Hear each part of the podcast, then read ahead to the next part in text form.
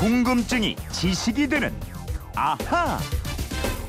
네, 궁금증이 지식이 되는 아하입니다. 휴대폰 뒷번호 1219님의 궁금증인데요.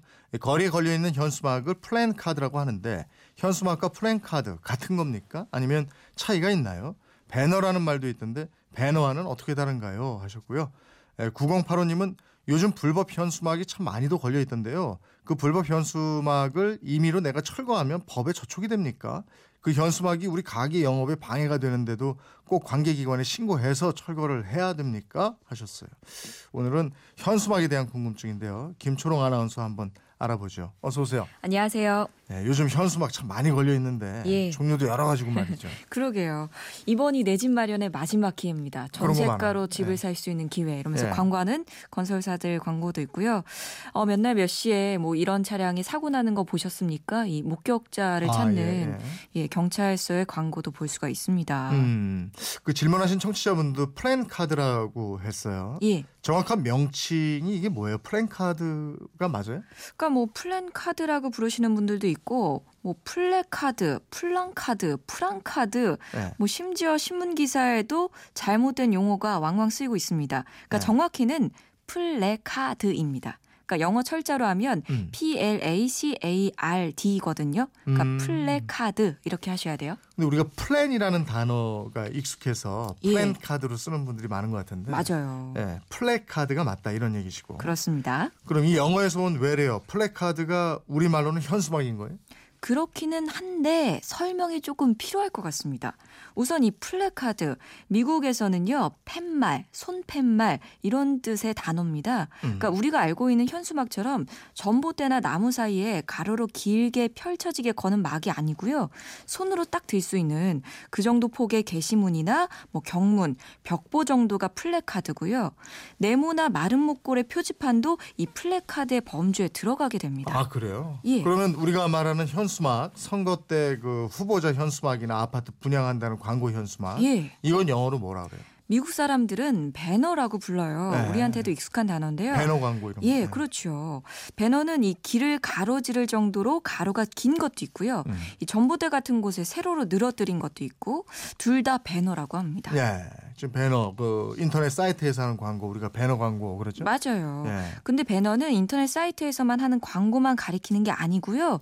우리가 흔히 말하는 현수막이나 플래카드 정확히 따지면 이게 바로 배너인 거예요. 아, 그러면 현수막을 플래카드라고 그러면 안 되겠네요. 엄밀히 말하면 그런 거죠. 예. 근데 일각에서는 뭐 가로 형태로 된 건 플래카드, 세로 형태로 늘어뜨린 건 현수막 이렇게 해석하기도 합니다. 예. 근데 국립국어원에서 플래카드가 현수막이라고 해석한다고 돼 있어요. 음. 그러니까 현수막의 형태랑 관계없이 긴 천에다 표어 따위를 적어서 양쪽에 장대에 매어서 높이 들거나 길 위에 달아놓은 표지물을 이르는 플래카드는 현수막으로 순화했다.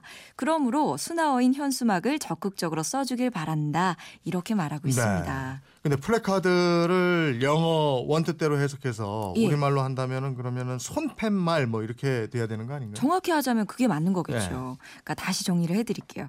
우리말 현수막은 정확히 영어로는 배너인데 우리나라에서는 플래카드라고 부르고 있고요.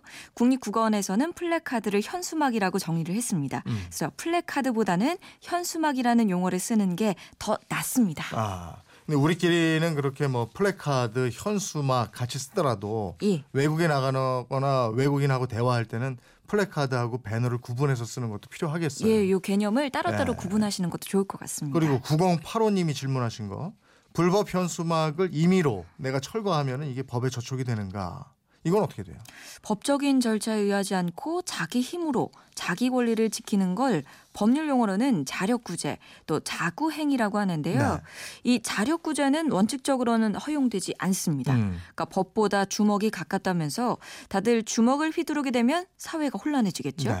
그래서 예외적인 경우를 제외하고는 법에 따라서 이 공권력에 맡겨서 일을 해결하는 게 좋겠습니다. 음. 근데 만약에 우리 아파트 단지 담벼락에 걸어놓은 광고 현수막 예. 그걸 관리소가 이제 관리사무소가 뗐다. 이런 경우도 문제가 되나요? 참 애매한데요. 네. 저도 그래서 구청에 전화를 해서 확인을 했습니다. 네. 담벼락에 붙은 현수막을 시설물 보호 차원에서 떼는 건 어쩔 수 없는 거 아니에요? 이렇게 음. 물었거든요. 네. 그러니까 자력 구제, 구제 금지로 이 판단하기 어려운 부분이 많다는 답변을 하더라고요. 네. 근데 이 도로상에 있는 현수막을 함부로 뗐다가는 문제가 될 수도 있으니까 구청에 신고를 해서 철거하도록 하는 게 가장 좋다는 답변이었습니다. 네. 길거리에서 요즘 그 현수막 굉장히 많이 보이는데 예. 이게 다 허가를 받은 건 아닌 것 같더라고요. 그렇습니다. 이 구청 등에서 공식적으로 만든 게시대에 걸린 그 현수막 광고 말고는 모두 다 불법이라고 보시면 될것 네. 같아요. 그래서 구청에서도 이걸 계속 단속을 하긴 합니다. 음. 근데 단속 인력이 부족하고요. 다 철거를 하기가 어렵습니다. 음. 또 철거를 하고 과태료를 물리더라도 업체나 업주들이 바로 바로 현수막을 다시 내건다고 해요. 이게 과태료가 얼마 안 돼서 그런가요? 과태료는 얼마나 물려요? 5개 광고물 등 관리법 시행령에 과태료 부과 기준이 나와 있습니다. 네. 면적 단위로 과태료가 달라지게 되는데요. 현수막 면적이 3제곱미터 미만이면 8만 원 이상에서 15만 원 미만이고요. 3 이상 5제곱미터 미만이면 어 15만 원 이상 35만 원 미만입니다. 음. 또5 이상 10제곱미터 미만이면 35만 원 이상 85만 원 미만이고요. 이런 식으로 크기에 따라서 정해져 있고요. 이 금액 사이에서 각 구가 알아서 조례를 정하고 있습니다. 네.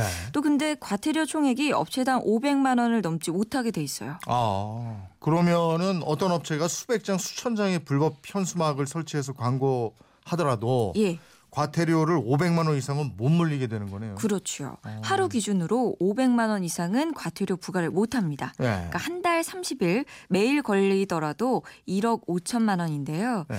그래서 큰 건설 업체나 이 분양 대행 업체에서는 이 수천 장의 현수막을 내걸고 광고를 하는 경우도 있습니다. 음. 설령 과태료를 내더라도 효과가 괜찮다고 판단하면 그렇게 하는 거지요.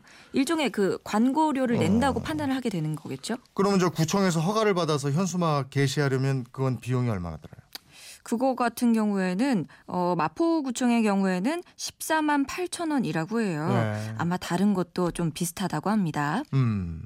오늘은 현수막과 플래카드, 배너의 정확한 의미 그리고 불법 현수막 과태료까지 알아봤는데 이분처럼 궁금한 게 있으면 어떻게 하면 됩니까? 예, 그건 이렇습니다. 인터넷 게시판이나 MBC 미니 휴대폰 문자 샵 8001번으로 문자를 보내주시면 됩니다. 짧은 문자 50원, 긴 문자 100원의 이용료가 있습니다. 여러분의 호기심, 궁금증 많이 보내주십시오. 네, 궁금증이 지식이 되는 아하 김초롱 아나운서였습니다. 고맙습니다. 고맙습니다.